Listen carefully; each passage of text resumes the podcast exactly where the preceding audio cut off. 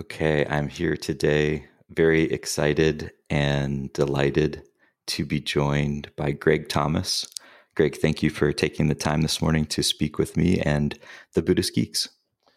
Vince, thank you so much for inviting me. I have been looking forward to our conversation ever since we met in Canada um, for the 10 Directions Integral um, Next Stage Facilitation uh, work with Diane Musho Hamilton and others.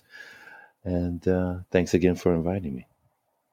Yeah, my my absolute pleasure. It was such a cool thing to meet you and your partner uh, and wife, uh, Jewel Kinch Thomas. There, um, I really feel like I learned a lot from our personal exchanges. You know, going back and forth together. Uh, uh you know, over dinner and over some great food. Exactly the best way to have a conversation. mm-hmm.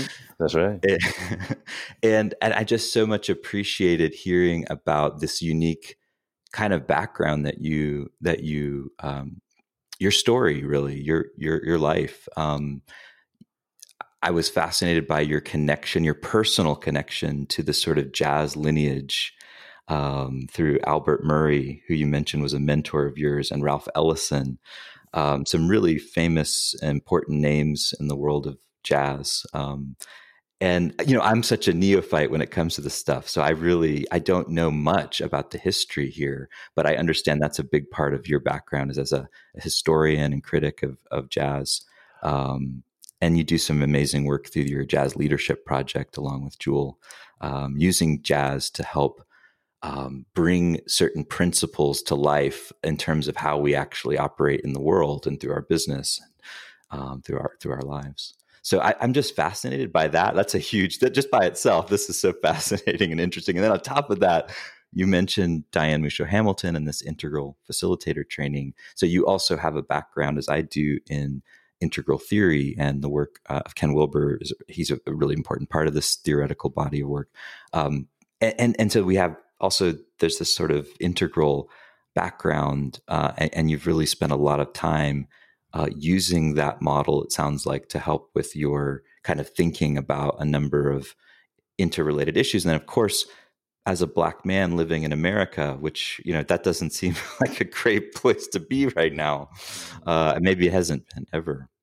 Um, you know, you're sitting at the intersection of race, of all these cultural movements. There's been huge cultural change going on since the murder of George Floyd, Breonna Taylor. I mean, it's mm-hmm. there's such a huge amount going on right now, and you seem to be sitting right in the middle of a lot of it, um, for what I can tell. And so I just was so excited to talk to you and hear your thoughts on jazz, on this current moment that we're living through, on race, on integral theory, and what that can bring to um, to this difficult, painful moment that we're living through um, together. Mm, okay. Well, um, just on what you've laid out there, that that should take us. that, that's a couple of hours right there, man. well, I, am very open to a part two and three, whatever we need to uh, to get through this. Okay, cool. Well, where do I begin? Uh, no, this is quite a moment that we're in as a as a humanity, um, as a as a nation in the United States, um, as people who identify with certain identities, mm. um, and the question of of how culture plays into this should be a recurring theme throughout our conversation. So I just want to plant that that seed, but um, I think one of the key things when we talk about race, um, because I'm speaking to you and speaking to your particular audience, I like to take my response to that issue to a place in the many discussions and conversations and dialogues and and panels that I've actually been on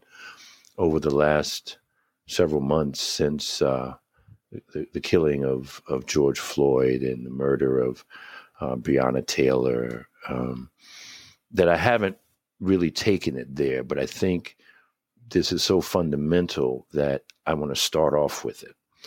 So I think race, when you look at it from a, a deeper spiritual place, is you know one of the many ways that human beings, in this case, um, Western people, Western men in particular, um, have used to amplify the ego and to separate human beings based in certain categories. And then, based on that separation, to build structures, institutions that solidify the separation in a hierarchical caste like fashion.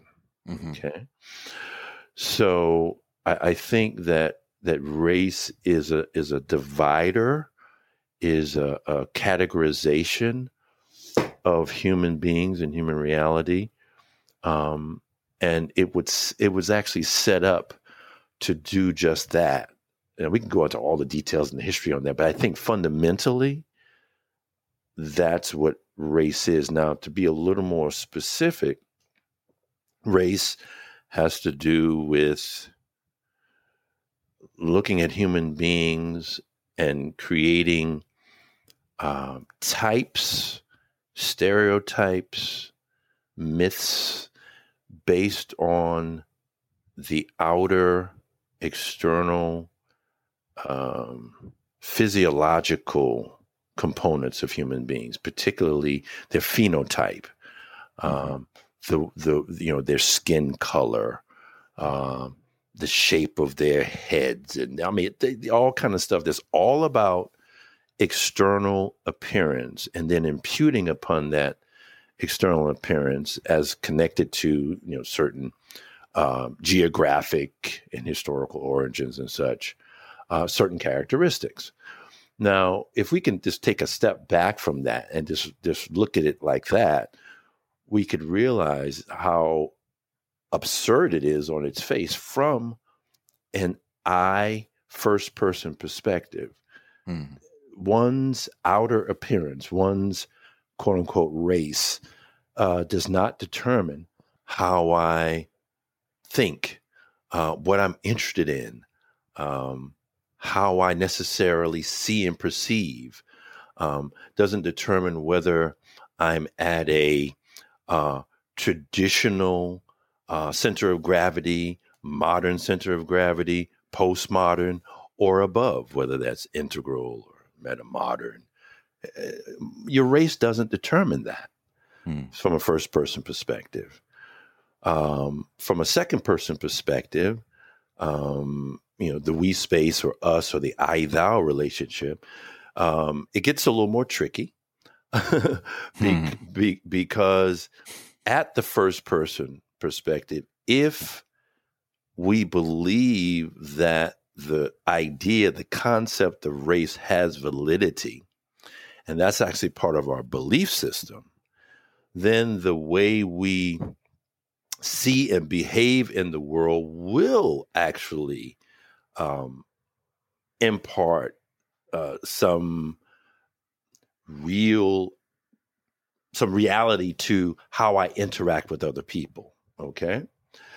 So when I talk about that we space and I say it's tricky, it, it is that what we call culture, if encoded with, with race, then that becomes a part of our value system and that type of things.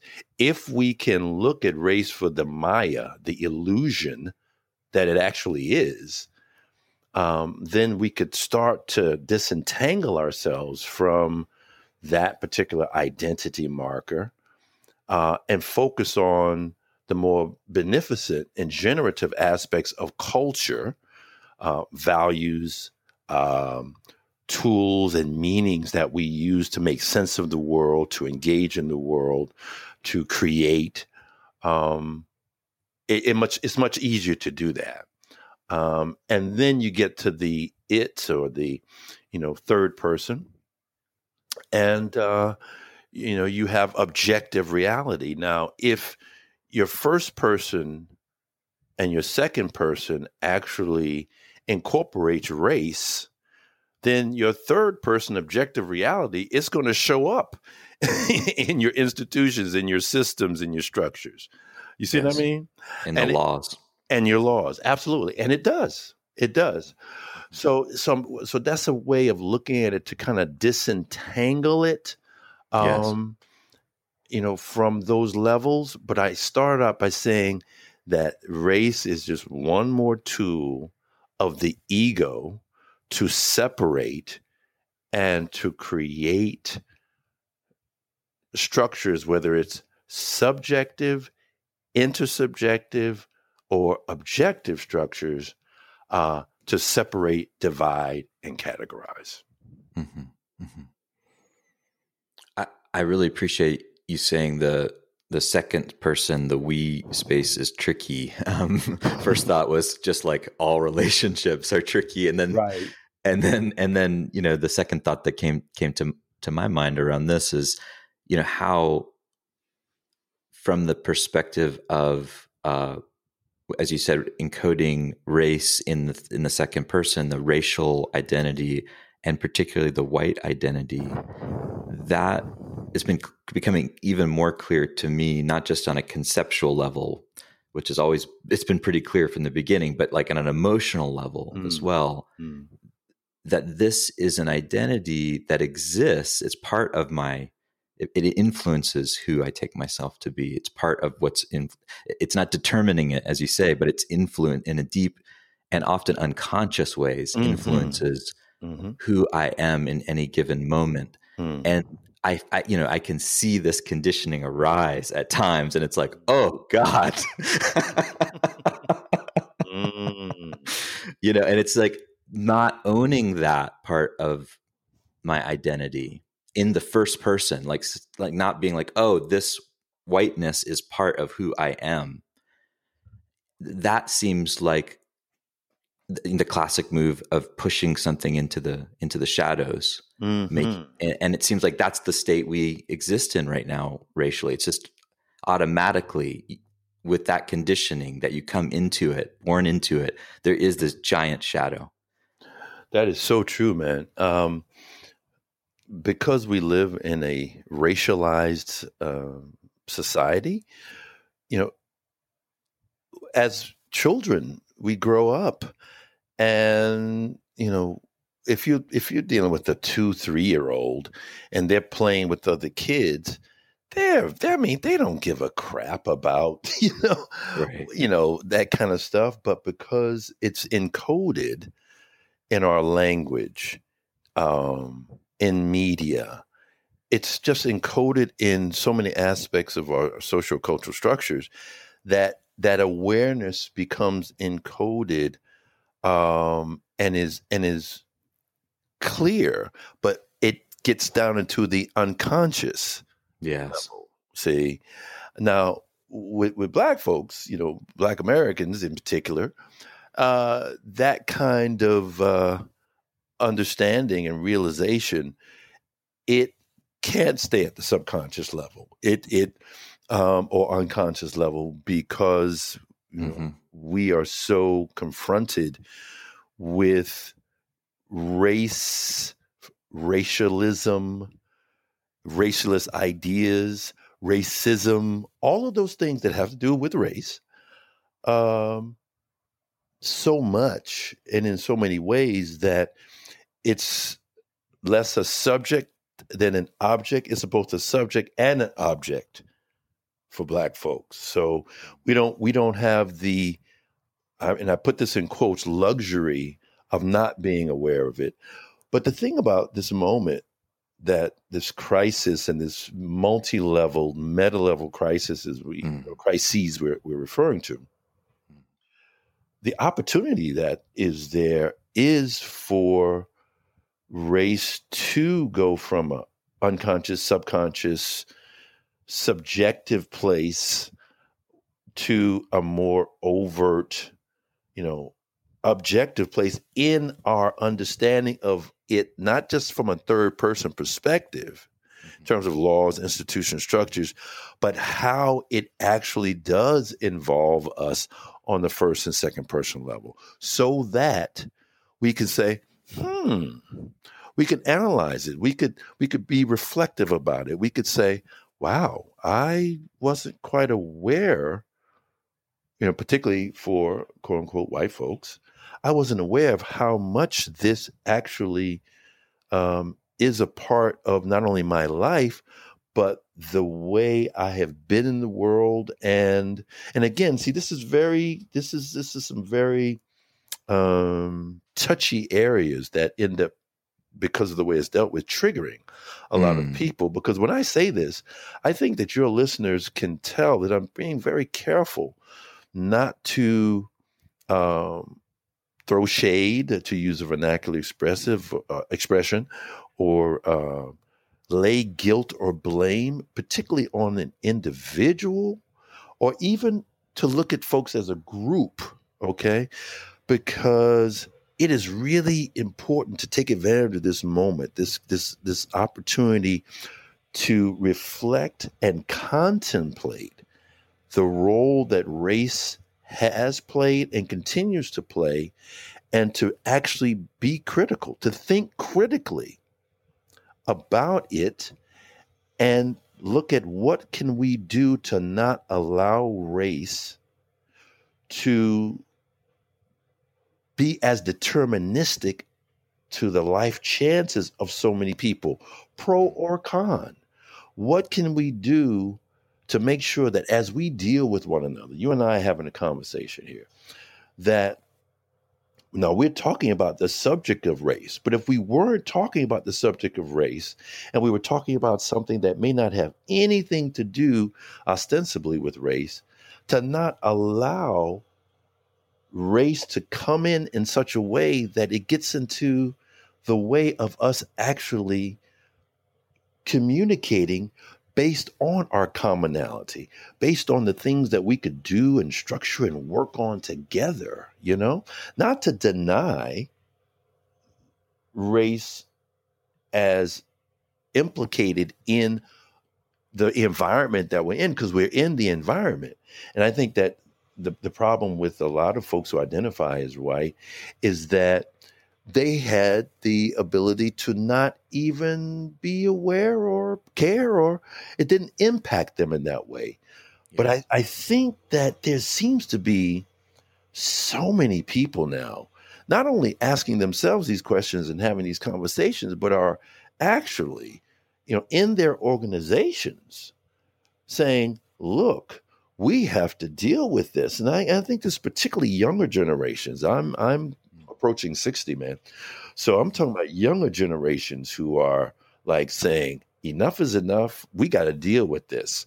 So it's bringing up so much. And I just think there's an opportunity for us to grow and learn and to advance beyond where we have been um, mm. as, as a nation for so long. Mm-hmm, mm-hmm, mm-hmm. There, there's something in, in, what you're saying that, that just strikes really home to me, and, and part of what I've noticed in the exploration of of race um, in, in, my first person experience, you know, in the the actual meditating on race, um, mm. it's one. It, it's just so obvious to me as a meditator, having that having had that training, that the the phenomenology of of of this is so real. You know, mm. it's it's the experience of taking the unconscious bias test on on the website, you know, Harvard's website, and feeling the difference in the the body mind going from white faces to black faces and mm. feeling this mm.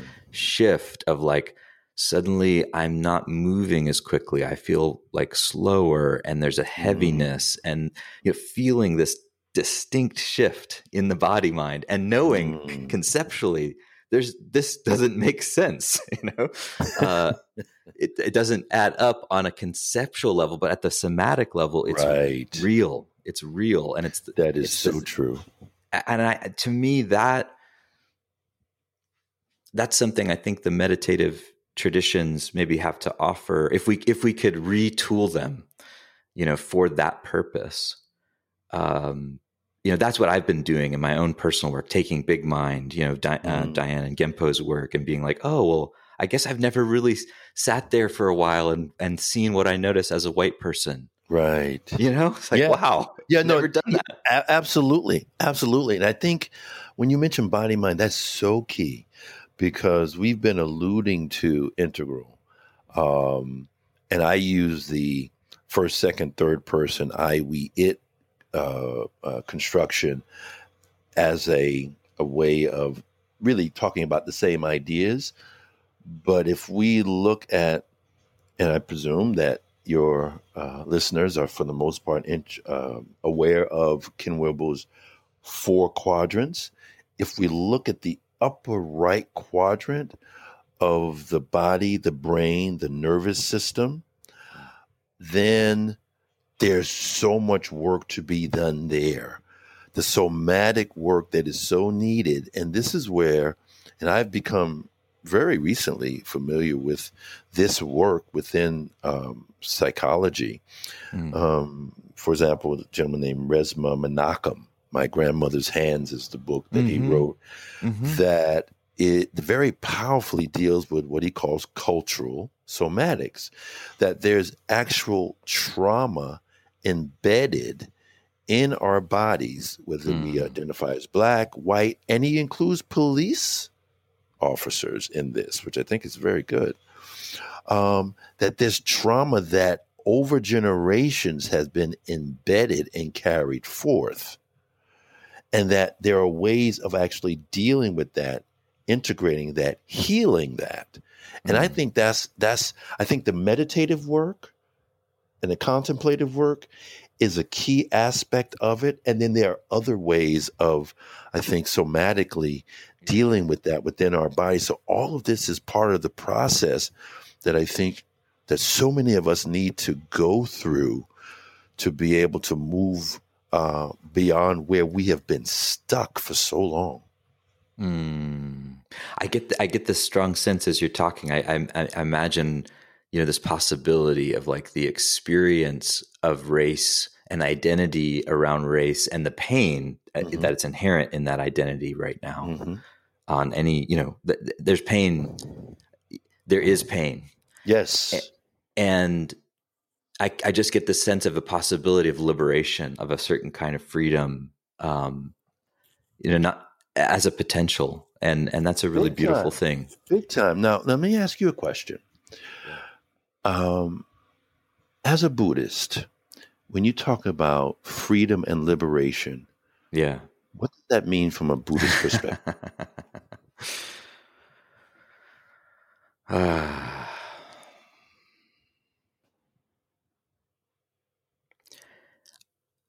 For me, it, it it has two movements. Uh, one is the waking up movement, mm which is kind of where I was pointing to there. You know, this feeling of like this heavy, dense, contracted, self referencing being uh, released and emptied out and, and seeing, oh, what makes this contraction up? It's just sensations. It's just this. You know, it's nothing we have to actually ultimately be scared of right. at, at the basic level at the basic level. Um, and yet, and yet, then, then there's the self and the ego, and and and it's the so for for me, part of liberation is the dissolving of that self sense and finding a freedom beyond what I think I am. Um, and then the other part is the, you know, as as Wilber would talk about the ascending and the descending. It's the waking down or the coming back into life from that more free perspective and seeing, oh, well, yes, that's true. And mm. this conditioning still is intact. It still continues, even if I see that I'm not completely wrapped up in it. Mm. Um, and so I have to continue working with um, the, the particulars of my life because the absolute doesn't negate the particular. It just mm. highlights, you know, that it's a both and situation. We're both vast, incomprehensible, and and you know, to me, that's our shared commonality as be as like beings. You know, we share this one consciousness that we I don't know, it makes us who we are, I guess. And then at the, but at the same time, we have different conditioning. So that for me, the non-dual awakening is the realization that there is no complete transcendence. You know that we have to always return back to our lives as, as it is and to the conditioning that we've inherited, the intergenerational trauma, as you mentioned, mm-hmm. and that like this is the work actually as a bodhisattva, someone who wants to awaken not just for themselves, but for all beings. Like that commitment, that aspiration, which is so deep in the Buddhist tradition, really for me, it means having to come back to and engage with the particulars of my life with that liberation in mind, you know, that it's possible. I know at some level it's possible, but I don't always realize it in every context and situation. And that's, to me, that's the collective uh, awakening work that that's, that's needing, needing to be done. Thank you so much for, for yeah. that answer. Um, and there's a word that we haven't mentioned. You mentioned pain, so we have alluded to it, but this is a word that I think within Buddhism is really key suffering. Mm, yes. We yes. go through this process that you're talking about so that we can address and alleviate suffering ourselves and to help others do the same. So, at you know, our challenge in the 21st century uh, is not to you know, and, and God bless uh, the tradition of monks, you know, who go mm-hmm. off and you know, so I am I am not critiquing that. So those who want to take that path, but I think for most of us, spiritual realization is going to have to do with liberating and freeing our own mind, body, soul, spirit, right? Yes. For the purpose of engaging with and helping others alleviate their suffering also. Right? So so so I really appreciate what what you're saying and what I like to do is share just uh, two paragraphs from a book called Turning the Wheel Oh, cool. Is this Charles Johnson? This is uh, Charles book? Johnson. Oh, cool. Looking forward to this. The National Book Award winning um, author. This book, Turning the Wheel, is subtitled Essays on Buddhism and Writing. Uh, for those who aren't familiar, Charles Johnson um, is um, a, a uh, professor emeritus from the University of Washington in Seattle. He is uh, just a, I mean, unbelievable writer and thinker um, numerous novels, one of which won the National Book Award, Middle Passage. Um, he's written fiction and nonfiction, um, screenplays. Uh, he's, re- I mean, this guy has received all kind of awards. Guggenheim, MacArthur. Uh, so he's incredible, and he's a he's been a, a Buddhist for maybe forty years. And so when we have someone who is such a great writer, thinker. Um, and by the way, his PhD, I mean, he's covered, you know, the whole history of Western philosophy, you know, so he's dealing with on the East and the West. Let's see what he has to say about the intersection of Buddhism and race and such. And I think these two paragraphs from this book, from the chapter entitled A Sangha by Another Name, which starts the Black experience in America, like the teachings of Shakyamuni Buddha, begins with suffering. Okay? But further in, now check out what he says here. The emphasis in Buddhist teachings on letting go of the fabricated false sense of self positions issues of race as foremost among samsaric illusions along with all the essentialist conceptions of difference that have caused so much human suffering and mischief since the 18th century. It frees one from dualistic models of epistemology that partition experience into separate box-like box-like compartments of mind and body, self and other, matter and spirit. These divisions one sees are ontologically the correlates of racial divisions found in South African apartheid and American segregation and are just as pernicious. Mm. More than anything else, the Dharma teaches mindfulness, the practice of being here and now in each present moment without bringing yesterday's racial yesterday's racial agonies into today or projecting oneself, one's hopes and longings into a tomorrow that never comes. You watch the prismatic play of desires and emotions, for example, joy, fear, pride, and so called black rage, as they arise in awareness, but without attachment or clinging to name and form, and then you let them go. One is especially free on this path from the belief in an enduring, quote, personal identity, unquote, and I, endlessly called upon to prove its worth and deny its inferiority in a world that so often mirrors back only negative images of the black self. Yet one need not cling to, quote, positive, unquote, images either, for these too are essentially empty of meaning. Indeed, you recognize emptiness, sunyata, as the ultimate nature of reality. In my own fiction, I have worked to dramatize that insight in novels such as The Ox Herding Tale, 1982, a slave narrative that serves as the vehicle for exploring Eastern philosophy. Middle Passage, 1990, a sea adventure tale about the slave trade, and a rather Buddhist African tribe called the Allmuseri, and Dreamer, 1998, a fictional account of the last two year two years of Martin Luther King's life that highlights his global ecumenical spirituality. Isn't that something?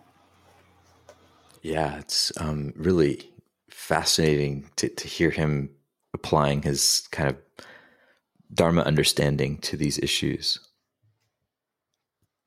It's inspiring. Yeah. So, you know, you know, for your audience, I, I wanted them to know that there are there are individuals, there are thinkers, there are people out here who have actually done work from this angle of insight.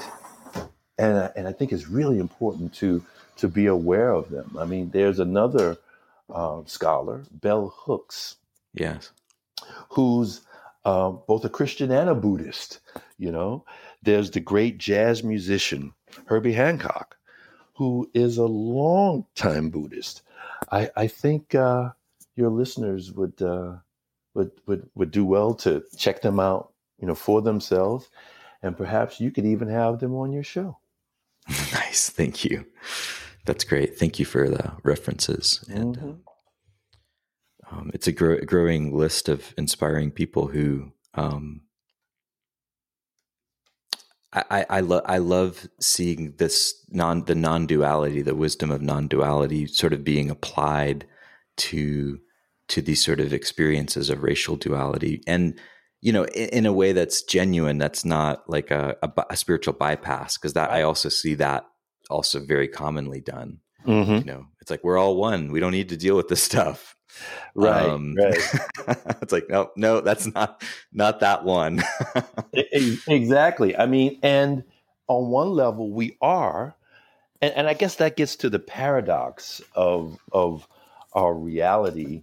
Mm. Um, you know, on the human level, the human plane, because there is a truth to the fact that we are all one and that we share in the ineffability of the source, uh, of of uh, the fullness of emptiness, or you know, mm-hmm. in, in all of these things that signify, because we're using human language, that the ineffable, you know, that our origins, our source from and through which all things come and flow, mm-hmm. and towards which we're moving, right? but in between time, you know, on this human level, in this particular incarnation, you know, we have to deal with the reality of materiality, of the material plane that we're on, mm. you know. And that materiality itself is, you know, going to bring suffering you know, uh, the du- duality will do that. Uh, non duality is oneness. But we, you know, we, we have to navigate, we have to navigate skillfully, using skillful means uh, between and among it. And that's where we get to wisdom.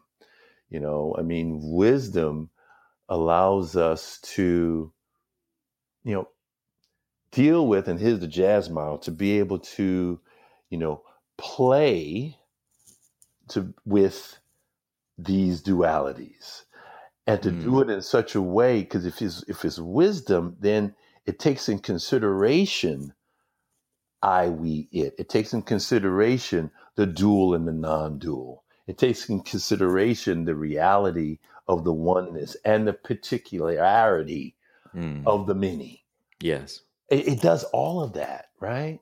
And in specific situations, it's able to integrate mind, heart, gut mm. in such a way that what you contribute, whether it's uh, what you say or what you do, you're able to contribute in such a way that it helps to lessen suffering and generate something better something better, man. That's what we have to move towards. Mm.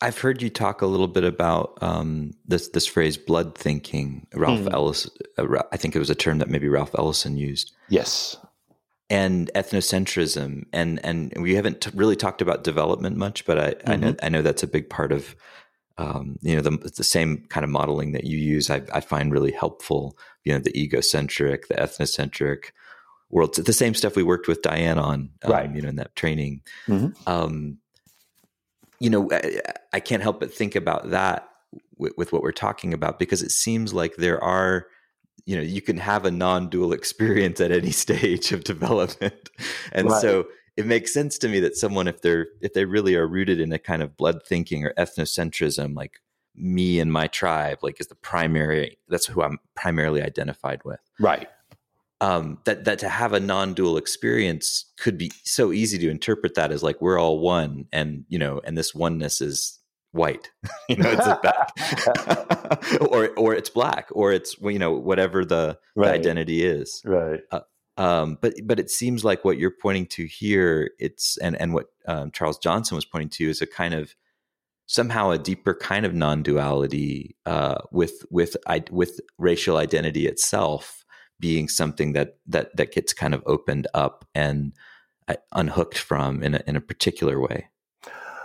Absolutely. As far as the blood thinking, I mean that that points directly to like an ethnocentric identity. You know, I am um, connected to others based on familial, you know, uh, kin relations that I can trace back to a particular ethnicity. Okay. Yes. So, uh, but but blood thinking goes actually beyond that and goes into race. So the idea is that, um, now this is just going to sound so ridiculous because what we know about you know blood, there's different blood types, but that actually different racial groups have different kind of blood, and that based on that blood coursing through their veins, that the racial blood, that it, that it's deterministic to aspects of their personality, to their behavior, to their potential. I, I, mean, you know, in in a very, I mean, I'm sure there's more sophisticated ways, but I'm trying to put it in a very basic uh, way of description, describing it, so yeah. that you know, frankly, the absurdity of it can be be clear. But this is actually connected to a word that uh, Johnson used in that passage: essentialism. Mm. Um, if you have an idea that based on someone's um, racial characteristics or some type of identity characteristic um, or their blood that that is determinative mm-hmm. of other things particularly when you mark those things as negative that's essentialism you yes. know that, in other words it's unchanging that's the way it is and that's the way it's going to be and you know so that's that's that essentialist idea and yes. these are very very very problematic you know to to say the least. But the problem and the paradox of someone at an ethnocentric um, stage of development having a oneness state experience is that well I, would, I shouldn't say the paradox. I, I should say that if at whatever stage of development, egocentric, ethnocentric, and so on, if one meditates, if one goes within and goes through that process and actually has that kind of experience, I think the tendency is not only for one's own center of gravity or stage of development uh, to open up, I think that there is an the potential for evolutionary advancement through that experience. Mm. So there is a, a contradiction between having a oneness experience, but then interpreting that experience that this is, you know, only because of my ethnic group, or only my ethnic group can have this experience, or my racial group. That's contradictory. It doesn't it really doesn't make sense. So then one would hope that that would then cause people to, to start to shake up some of those models of human uh, interaction and framing of perception so that they can then level up to some other um, wider scopes of of uh, of understanding and wider scopes of perception, so that the way you see things is wider, deeper, uh, and more evolved than that more limited way of seeing. I mean, you could look at evolution and these developmental levels. I mean, on a very basic way as maturity. I mean, these are ways of becoming more mature on the path from knowledge to wisdom you know, I, I, that's kind of a way I would put it because I think it's really important for us to translate these terms and these models mm. in a way that more people can really grasp, um, because uh, so many people are not aware of them. But if we can bridge through certain terms and certain models and certain metaphors, ways for people to grasp it and grok it, I think that's that's really crucial. Mm. Mm. I, I, Greg, I wanted to talk a little bit with you about um, uh, more about identity because mm-hmm. this is so much at the heart of uh, what we're talking about. And we talked about first person and second person identity stuff, like my me, sub, my subjective experience, and then we, us um, this seems to be at the heart the, the, paradox between the individual and group identity seems to be at the heart of so much that's true cultural uh, i don't know war right warfare right now mm-hmm, mm-hmm. and um, something that that hadn't really really occurred to me that that clearly before really starting to kind of dive more into reading some of the some of the work around um, you know, um, r- racial awareness, mindful of race. Ruth King's book has been some, some one that I found really interesting and helpful. Mm-hmm. And um, you know, she points out something that that just hit me like a ton of bricks, and it's like when when you are identified with a certain relative identity that is currently being marginalized in your culture or oppressed in in, a, in clear structural ways. Mm-hmm. Like when you grow up with that identity, that identity becomes more central. And you talked about this basically in the beginning. You know, it's like you you you can't just avoid the shadow because it's right there. Mm-hmm. You know, and and that's something that I think maybe, maybe is it's it's been interesting for me to, to to learn more about the nature of identity because it's it's clear to me yes that all these relative identities are empty on some level like I I have a, some sense of that um, they're all contingent they're all empty and there's the, the, the, big the big and that keeps on kind of coming back in mm-hmm. it's like and some of these identities are up for us and in us because they need attention because mm. You know there's some sort of force pushing on us that's actually trying to get us to wake up and saying hey look here this thing that's so painful this is important. You've got to look at this. Yeah that's um, true that's true. yeah and and it you know i think it's maybe that's the the blinder that i've had on as a white person mm-hmm. for, for so long is just seeing like you said how i've had the luxury to not um, look at that identity, to not actually sit with it, to to kind of spiritualize it away, to be like, oh well, yeah, I know it's empty, right? And, well, as thing, if that's sufficient. Yeah, I hear you. And but see, um, and let's just linger here for a second. Okay, please. One of the things that um, I mean, identity. If you you mentioned Ralph Ellison, um, his classic 1952 novel, Invisible Man, is primarily about the theme of identity. And so, and identity is what's driving so much of culture wars and the conflicts that we see out here. Mm-hmm. So we mm-hmm. have to deal with identity um, with as much wisdom as we can. Now, let's talk about white identity for a 2nd Mm-hmm. One of the things that is, from my perspective and, my studies, that's so tragic about white identity is not just, you know, that uh, there's certain privileges and, and, benefits that come just by virtue of one's outer appearance. Um, and because that's true, uh, you know, people talk about white superiority, white supremacy, but they rarely talk about the tragedy of whiteness. And to me, part of the tragedy of whiteness is what had to be given up in order to claim that white identity. And what I mean by that is, see, now let's talk about the, the, the ethnic or the ethnocentric. A lot of times, you know, we who um, modern, postmodern, and, and, and beyond, you know, look very, look down upon the ethnocentric, frankly. Right. You know what I mean?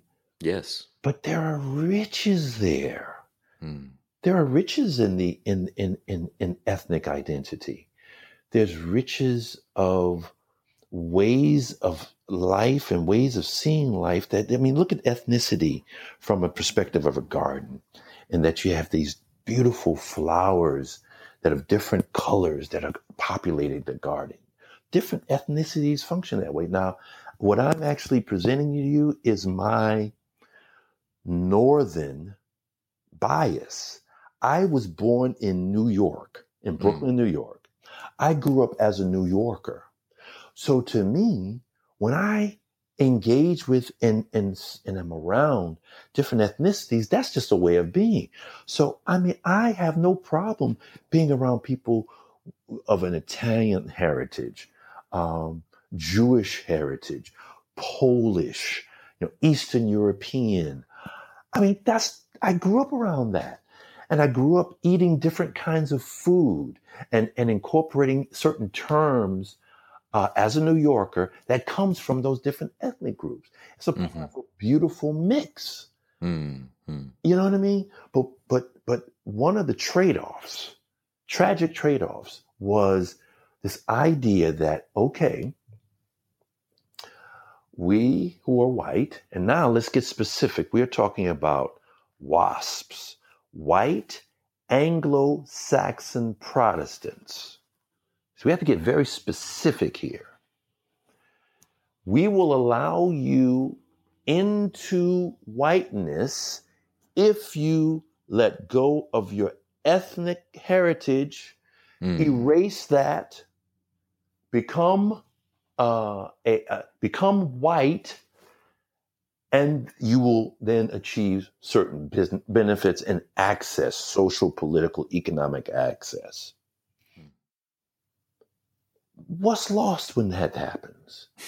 what are the riches that are lost when you? I have a piece that I wrote. I had a series in um, um, platform called All About Jazz online mm. platform, mm. and the series was um, dealing with race and jazz.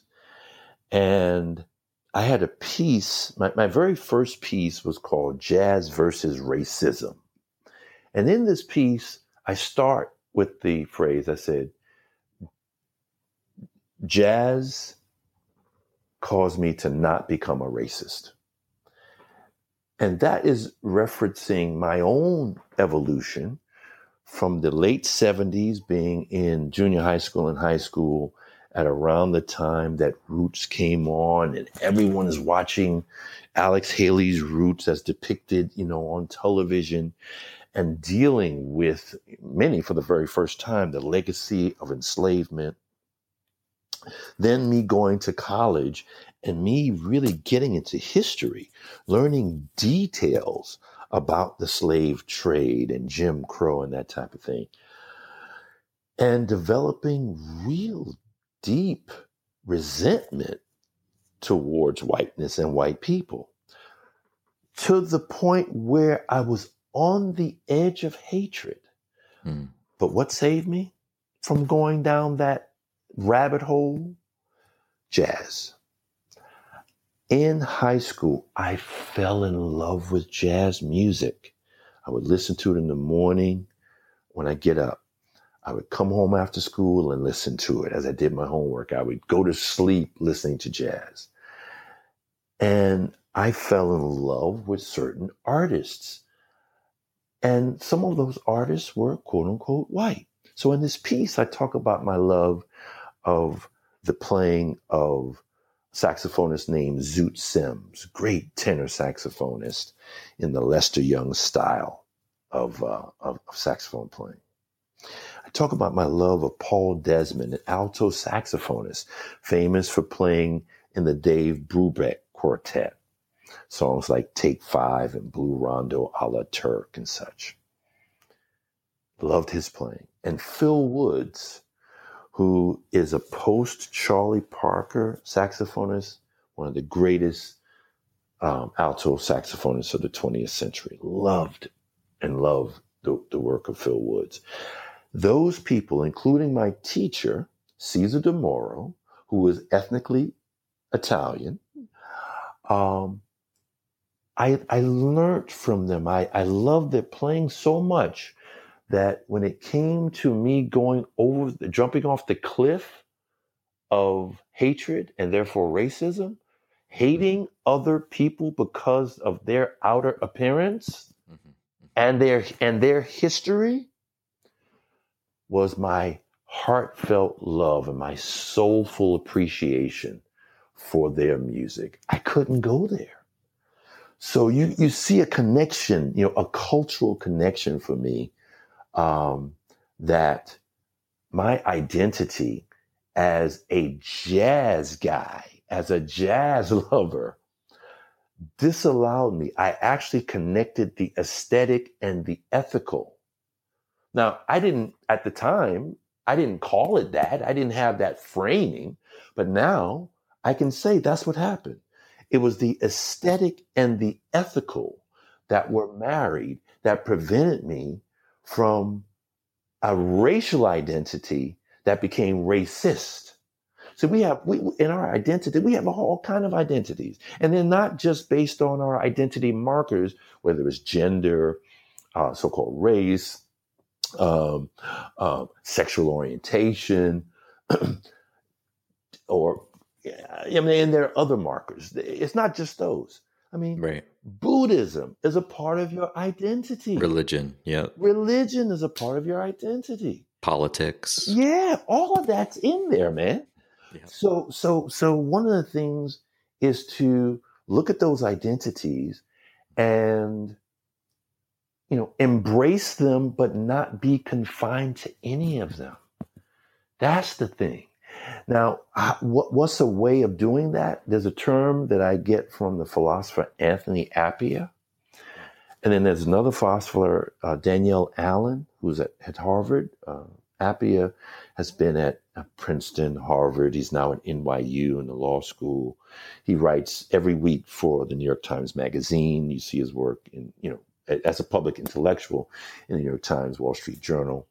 Um, Danielle Allen is a political philosopher um, who wrote a best selling book on the Declaration of Independence. She also uses this term, rooted cosmopolitanism. Hmm. This term for me is a term I so embrace because for me, the rooted part allows us to accept the various identities we have and to be rooted in them, but not to be confined by them through the cosmopolitan. Cosmopolitanism says I can be a citizen of the world and of the cosmos itself.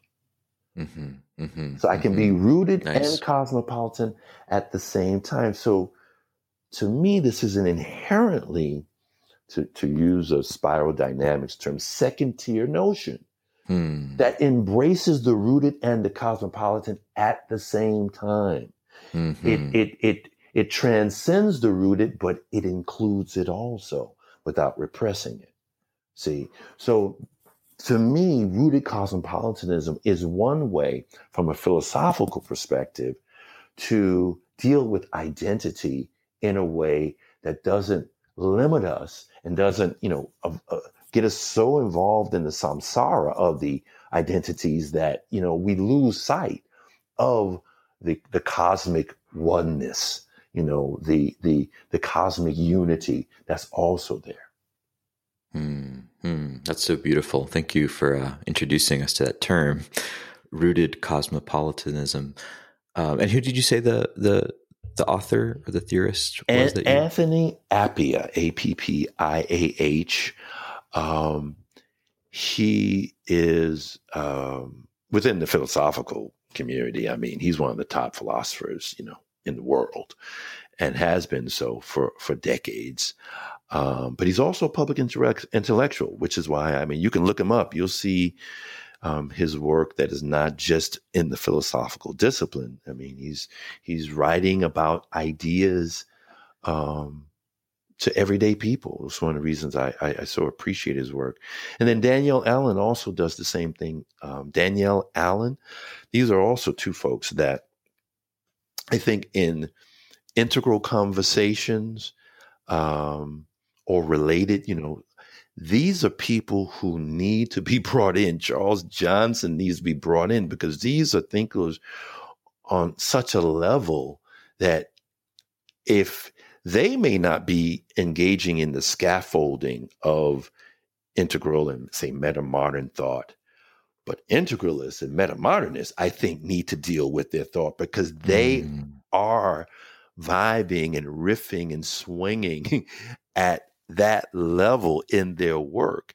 And and I'm frankly in my own work, I look at my work as a as a bridge yeah, I was just thinking you you're really bridging a lot here. Yeah, that, that's that's that's I, I, look at that as one of my roles. I mean, I mm. have been writing for Integral Life or submitting and contributing content since 2010, and that uh, occurred because I looked at their content and I said, okay, well, let me see how many how many black folks in in and dealing with, say, the Black intellectual tradition, Black uh, cultural and artistic tradition, Black American in particular, let me just check it out. And there was a handful.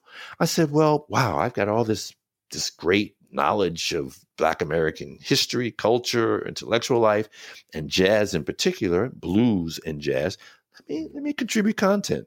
So that was to bridge, and mm. I, I see it I, you know, it's really interesting how it's really bearing fruit, you know, and and part bearing fruit to this very conversation after we met, yeah, um, you know, uh, for integrally based, integrally based uh, facilitation um, event or, or, or workshop that we worked on these ideas together. So I'm, I'm yes. very grateful.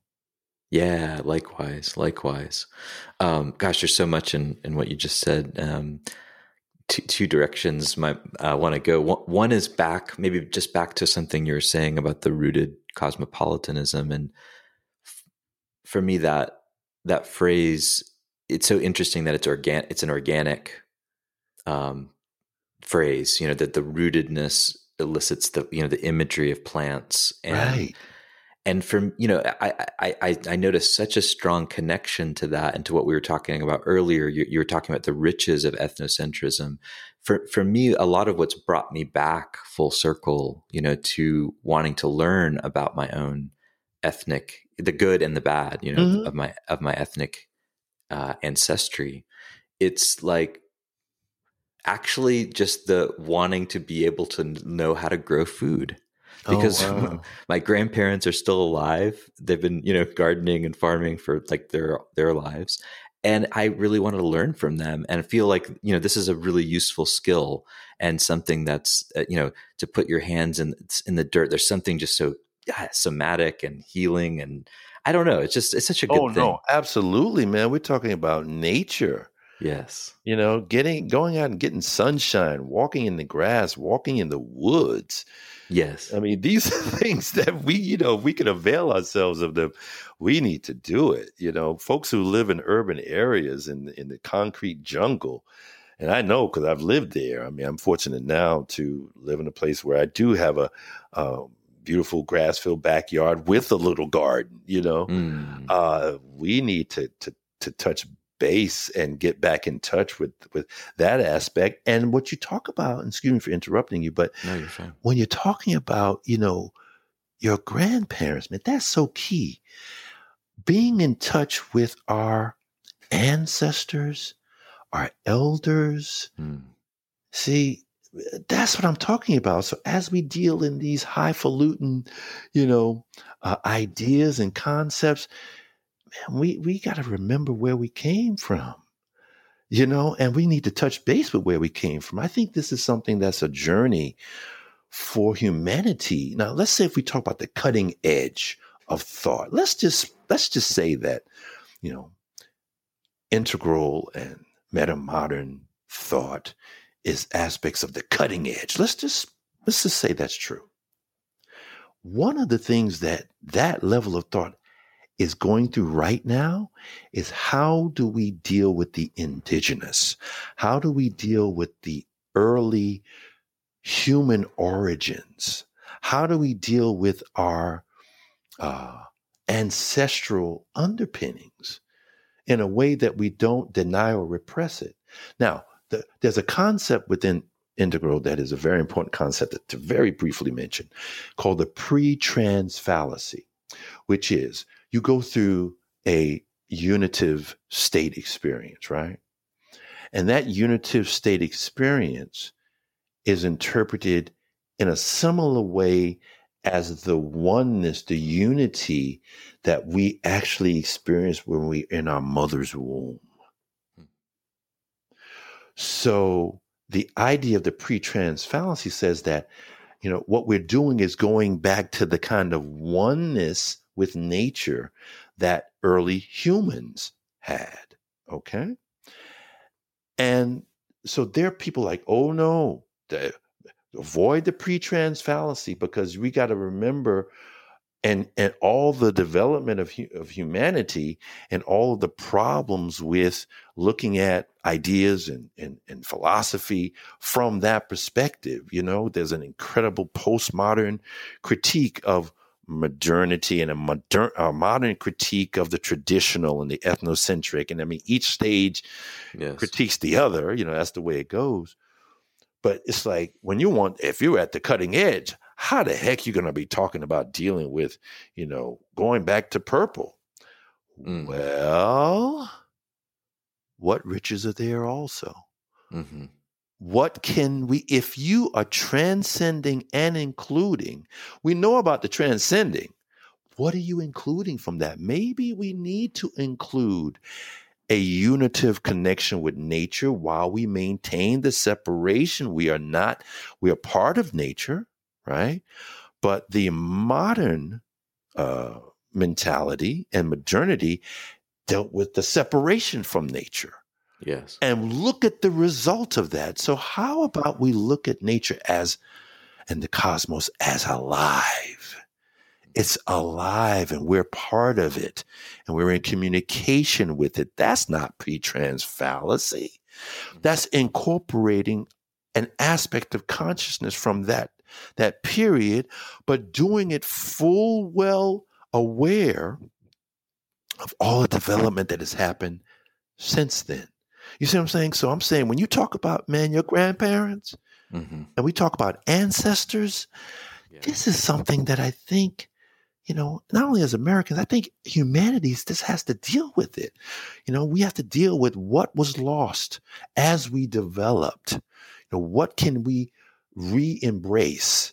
while we stay modern, postmodern, and keep moving forward as we integrate with technology because that's a whole nother topic. You know what I mean? Right, right, right, right. I mean, yeah. there's a there's a cat named uh, uh, uh, the guy who I've recently uh, touched base with and, and, connected with. His name is Gregg Henriques, and he has something called a theory of knowledge, where you have um, matter on on the bottom, you know, like in a in a cone. So you know, if you talk about the this these developments, you start with you know from the Big Bang. What do you have? You have you have matter that developed and then you have life that came out of matter. And then you have mind that came out of life. And then you had culture that came out of that, right? And I love that, Mark, because I'm a culture guy. Mm. but he says we've got metaculture next, where we talk about how we're going to integrate with all this technology. So as we, as our technological capability has so far out, exceeded our moral growth and development and our spiritual growth and development for the most part when talking about humanity we have to see what are we going to re-embrace as we mm. move forward because nice. there's values and cultures and some traditions that is going to help make us whole, make us whole that tragedy of whiteness that i talked about yes man if you go back and and tap into some of the pre white identity frames, it's going to help, I think, heal that, man. Yeah. You know, I mean, and that's just one I think of several things that that that quote unquote white folks can do. That's not the only thing, you know, but that's just that's just one aspect of dealing with, um, you know, growth and development beyond that aspect of identity. That is so cool. I I, um, Greg, I want to share a, a quote that I, I, uh, from my great grandfather, who's um, Palestinian, mm. uh, and this is a perfect example of what you're saying. You know, for, for me, it really hit home. It's so simple, this rooted wisdom. Mm. Um, but but he said on planting olive trees, you know, which which take 25, 30 years often to bear fruit. Um, he said they they have planted, and we ate. Mm. We plant, and others will eat. Ooh, that see that's that's wisdom, man. Yeah, big time. Big time. That's wisdom. You know what I mean? It's like, and the thing is about, you know, if you cannot make the complex simple and relate to people, there's a problem. There's an issue. You got to be able to break stuff down or explain stuff in a way that it lands for people and it has profound implications and extensions. That is so beautiful what you shared, man. It it is, and it and, it, and I can see as you're talking about the spiral. You know, there's there's this. Uh, I can see it playing out at at, a, at another level now. Where it's like, hey, we've got to get this basic wisdom again at at at at, this level, at this global level. Mm-hmm. Like we mm-hmm. can't, you know, continue to to harvest all of the resources without you know replenishing them. It's like exactly. this is just not going to work. That's right. Exactly man. Yeah. After nearly a year in private beta the buddhist geeks network is now open for any independent practitioners who want to engage in interdependent practice. You can find out more about the Buddhist Geeks Network by visiting BuddhistGeeks.network.